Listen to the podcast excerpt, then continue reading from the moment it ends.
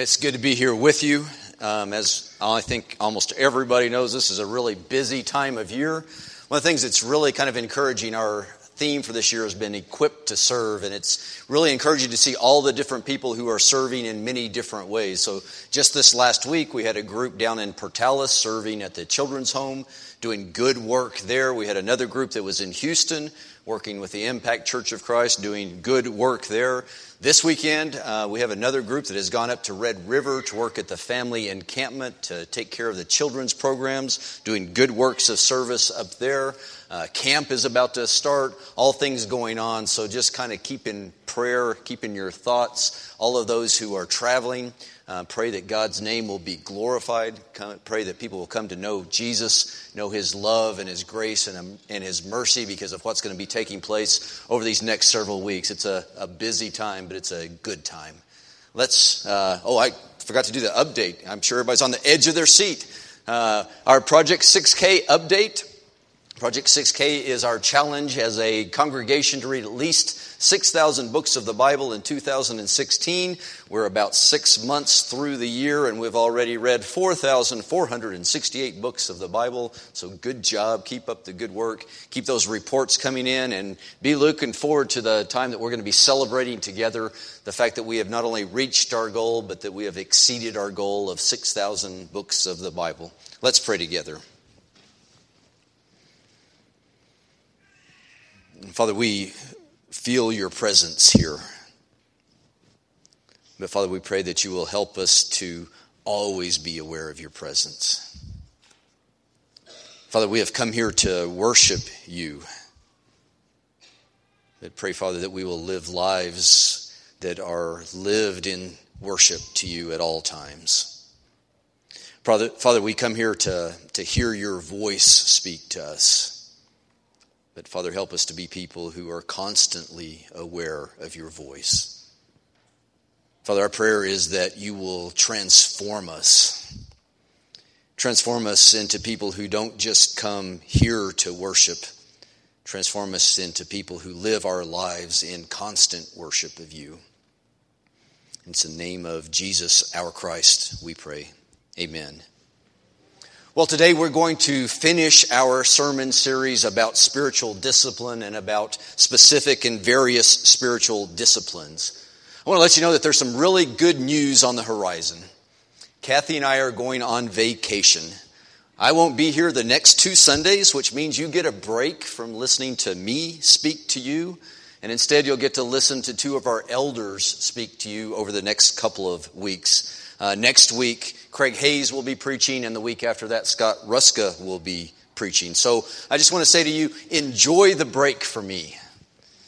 And I say, I'm going to enjoy the break from you too. So it's going to be good for all of us.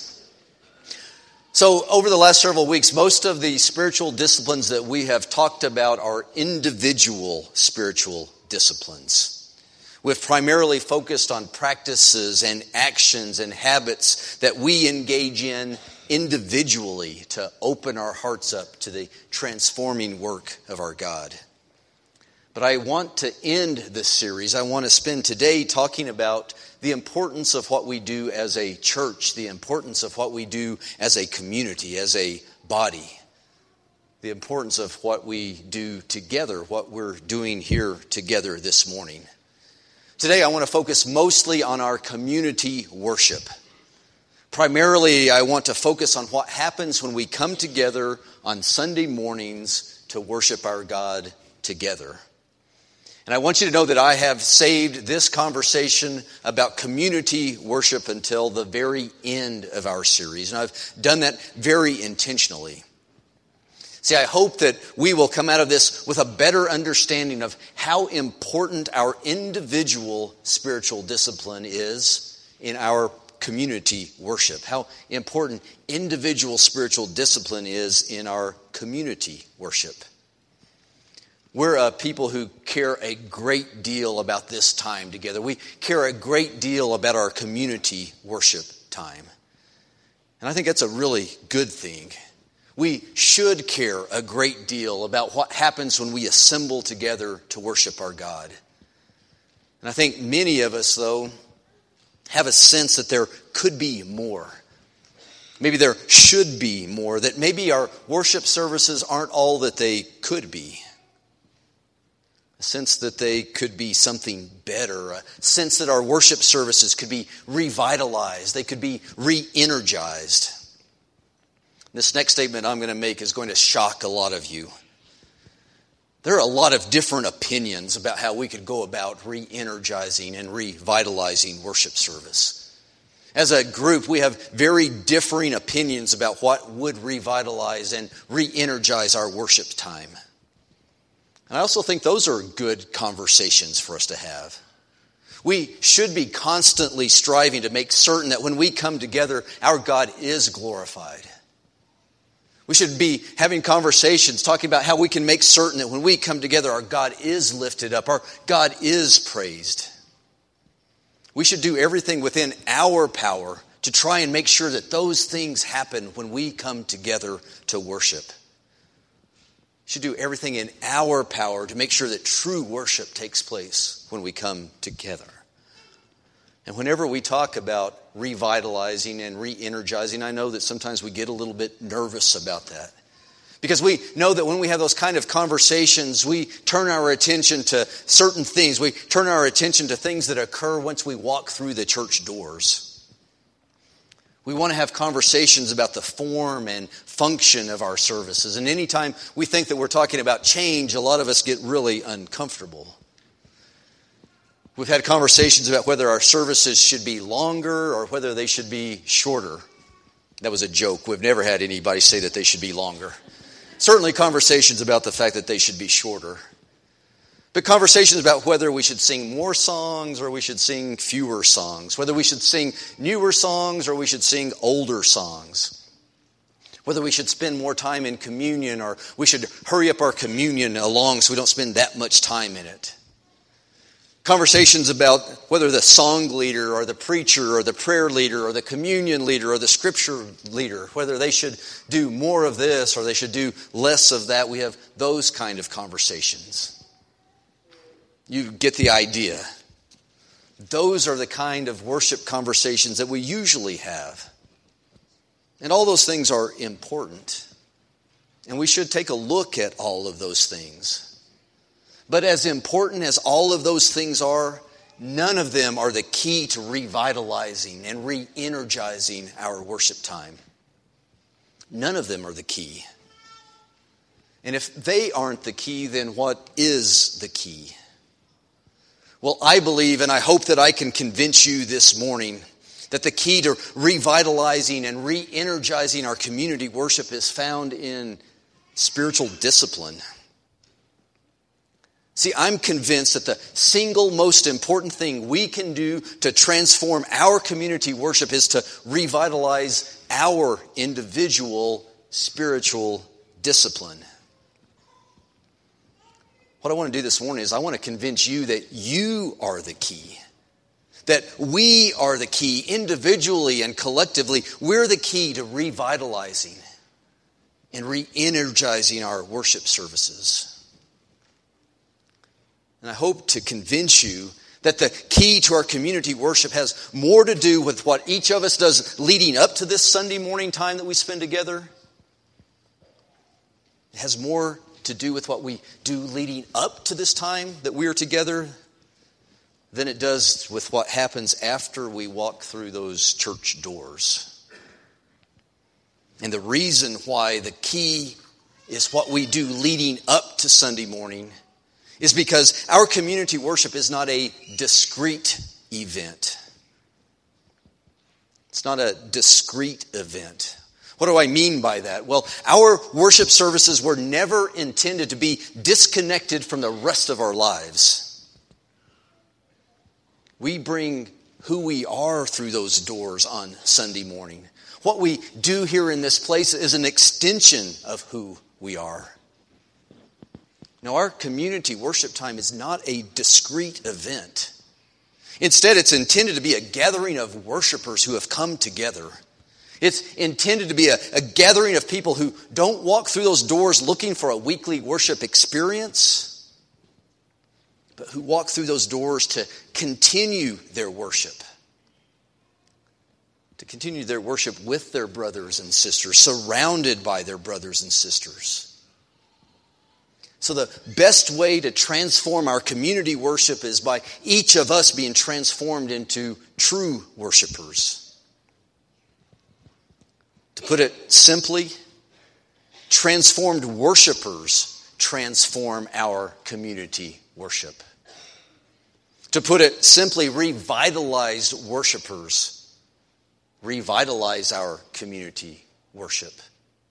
To put it simply, re energized worshipers re energize our community worship. I love the scene in the Bible at the dedication of the temple. Listen to what happened in Second Chronicles chapter 7.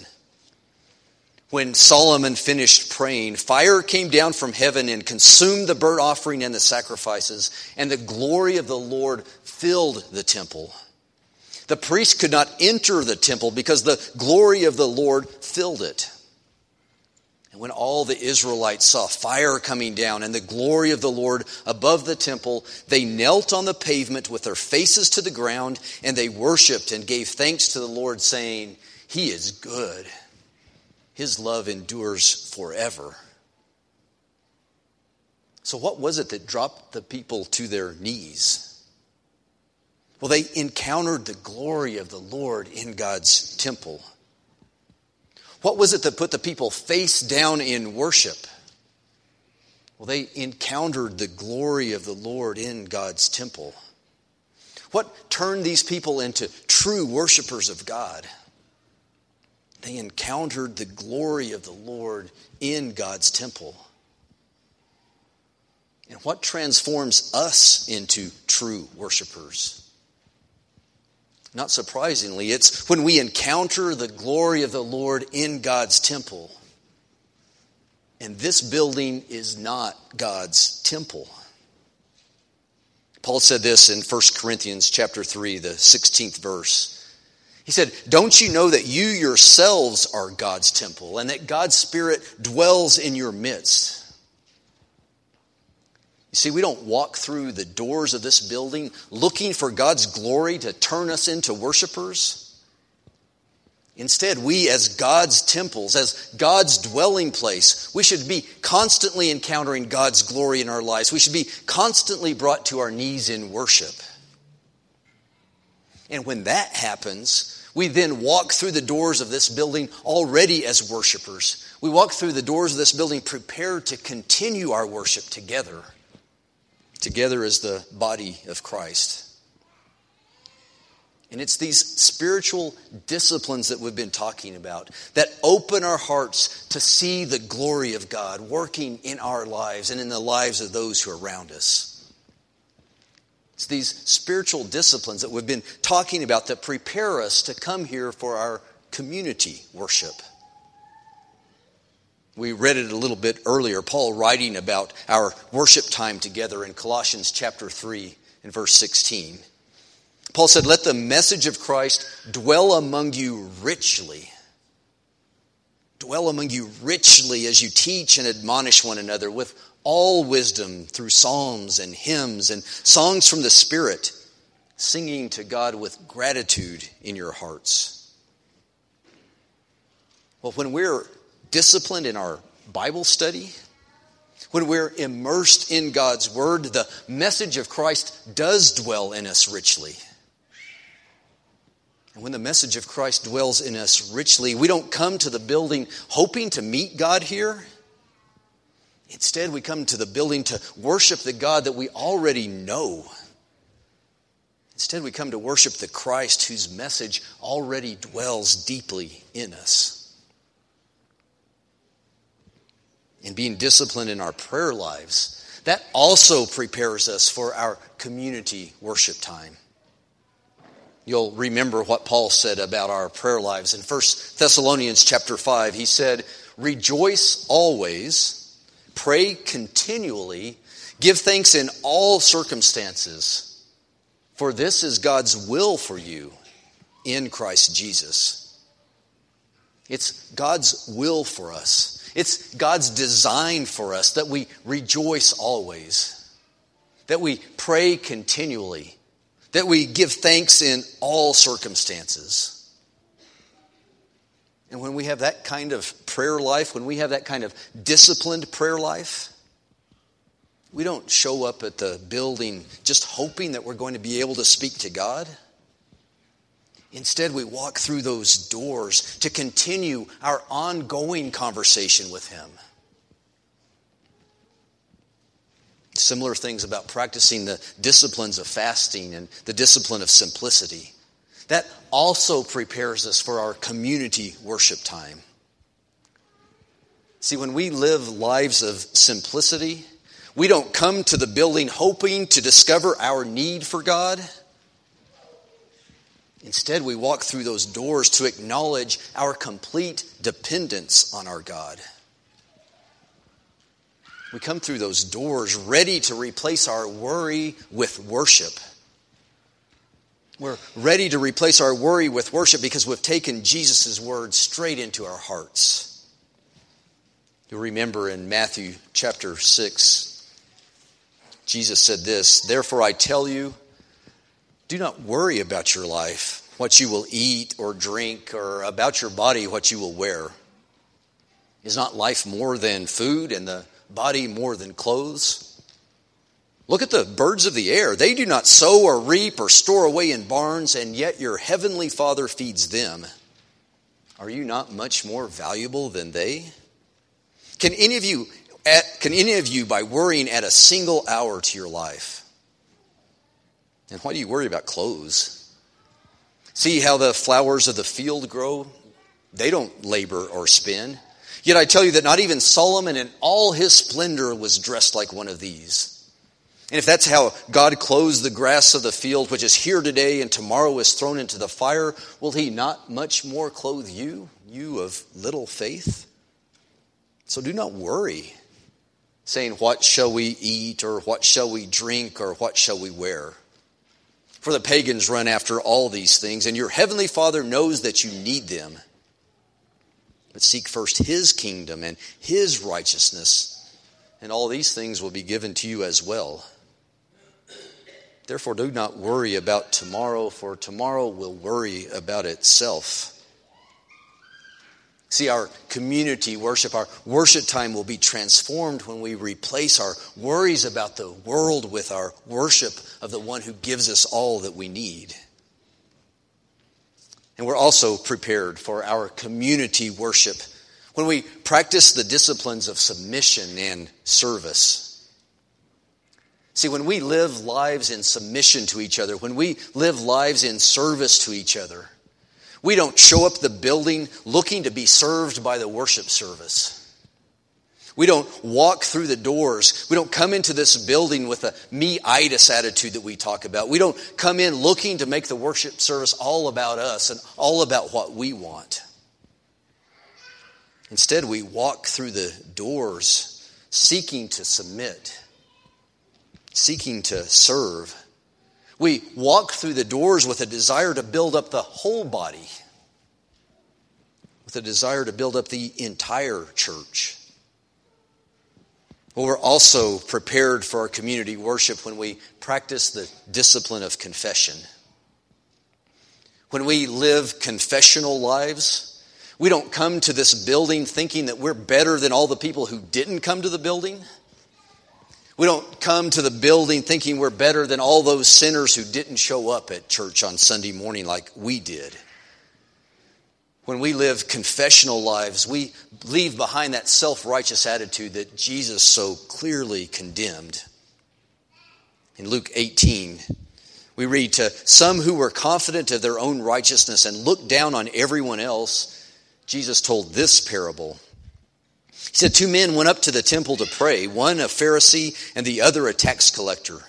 The Pharisee stood by himself and prayed, God, I thank you that I am not like other people robbers, evildoers, adulterers, or even like this tax collector. Now, I fast twice a week and I give a tenth of all that I get. But the tax collector stood at a distance. He would not even look up to heaven, but he beat his breast and he said, God, have mercy on me, for I'm a sinner. And I tell you, this man, rather than the other, he went home justified before God. For all those who exalt themselves will be humbled, and those who humble themselves will be exalted.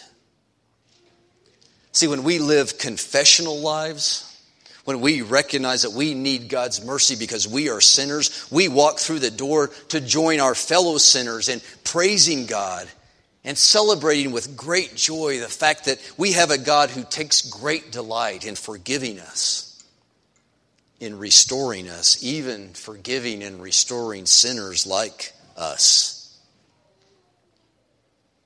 We come prepared to celebrate with great joy. But we don't come to the building looking for joy. We don't come to the building looking for a celebration. No, our worship is transformed when we bring that celebration, when we bring that joy with us, when we walk through the door. See, we bring more celebration and more joy to our worship services by living lives that are filled with celebration, lives that are filled with joy. We bring celebration and joy to our community worship because forgiven sinners like us can't help but rejoice and rejoice always in what our God has done for us. So we transform our worship by being transformed.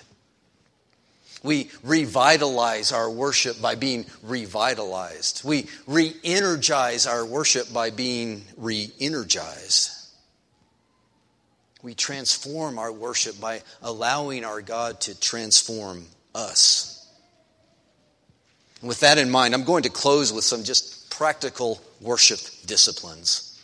I'm going to suggest five practical habits we can all start to practice, five steps that we can all take, five disciplines which I'm convinced will transform our community worship if we'll just put these simple practices into place.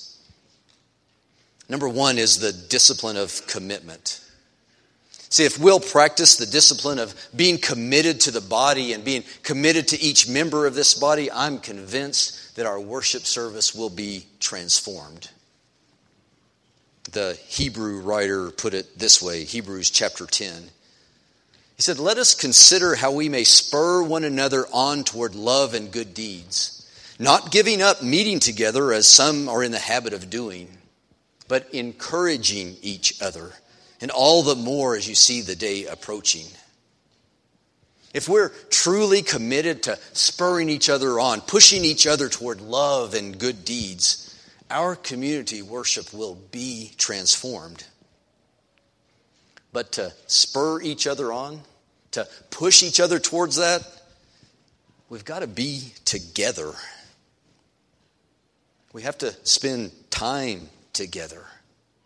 So the discipline of commitment is a commitment to being here. It's a commitment to being together. It's a commitment to walking through those church doors every time it's humanly possible for us to do so. Let's make it a habit to always meet together.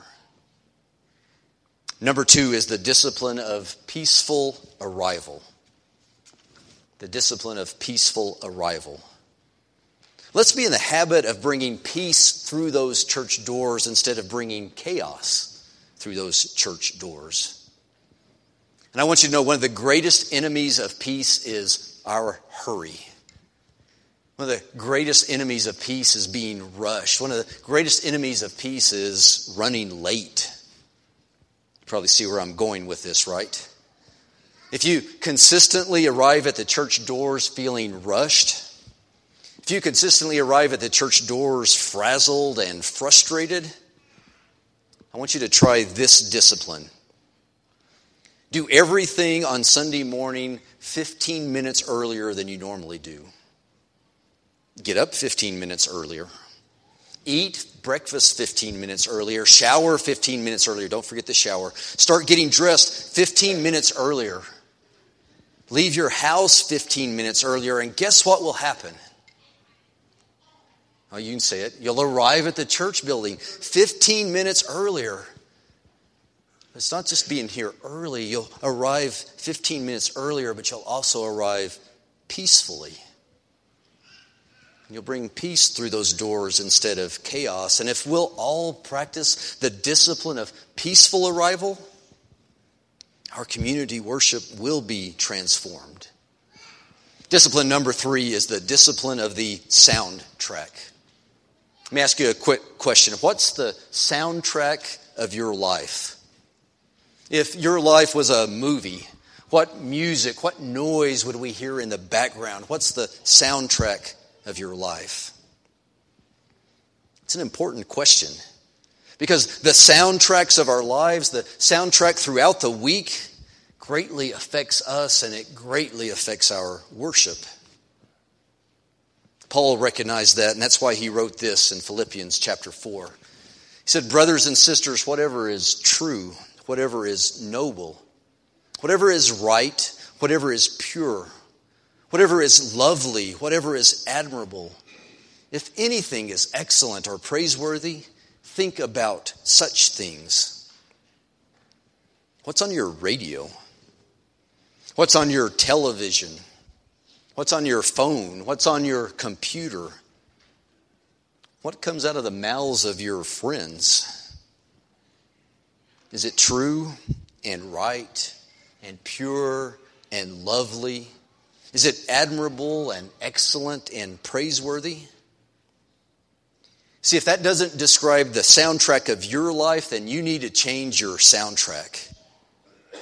You need to know it's impossible to feed on junk all week long and then just magically check that junk at the church doors when you arrive on Sunday morning. You are going to bring it in with you.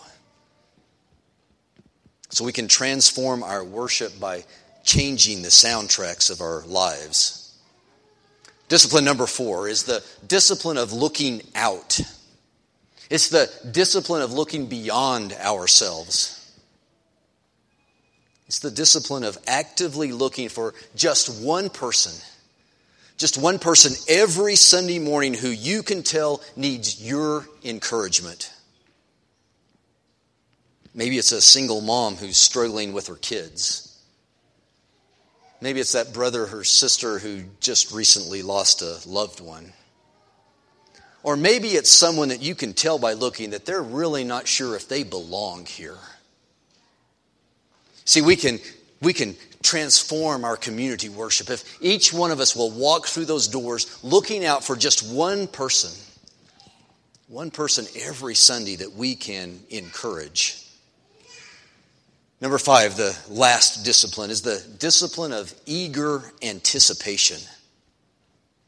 This is the discipline of walking through those doors, eagerly anticipating what's going to happen in this place. This is something that we find is very true. When we eagerly anticipate that good things are going to happen in this place, they usually do.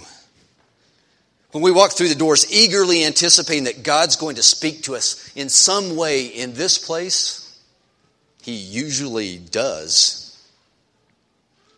When we're on the edge of our pew during every scripture, on the edge of our pew during every prayer, during every song, during every sermon, if we're on the edge of our pews eagerly anticipating that God is going to speak to us in this place, He usually does. Let me give you a quick example of how that works. A couple of weeks ago, Joe Mosley was up here. He was leading a prayer. And as he led that prayer, God spoke to me. Joe prayed this He said, Lord, help us apply our lives to your word. Now, I don't know how many prayers I've heard in my life in the worship service. And the prayers usually go like this Lord, help us apply your word to our lives. But that's not what Joe said. Joe said, Lord, help us apply our lives to your word. And man, that hit me strong. That's a deep theological truth. It's exactly what I need to do. It's exactly what we need to do. We need to apply our lives to God's unchanging word instead of always trying to apply his word, make it somehow fit in into our ever changing lives. What happened two weeks ago? Well, I walked through those doors anticipating that God would speak to me in some way in this place. And He did. See, our worship will be transformed if we will practice the discipline of eager anticipation. So, by all means, let's transform our worship. But let's transform our worship by being transformed. By all means, let's revitalize our worship. But let's revitalize our worship by being revitalized. And by all means, let's re energize our worship. But let's re energize our worship by being re energized. Let's pray together. Father, our prayer is that you will transform us. Our prayer is that you will revitalize us. Our prayer, Father, is that you will re energize us. And Father, we pray that you will do those things to us and through us so that we will see your glory. And so we'll fall to our knees and fall to our faces in worship of you. And Father, this is my prayer through Jesus, who is the Christ. Amen. So, what I want us to do now is I want us to end our time worshiping our God. We're all going to stand. Go ahead and stand now. We're going to sing a song. We're going to worship our God together. But listen to me carefully. Let's sing to our God and let's worship our God with energy. Let's sing to our God and let's worship our God with vitality. Because our God is good. Let's sing.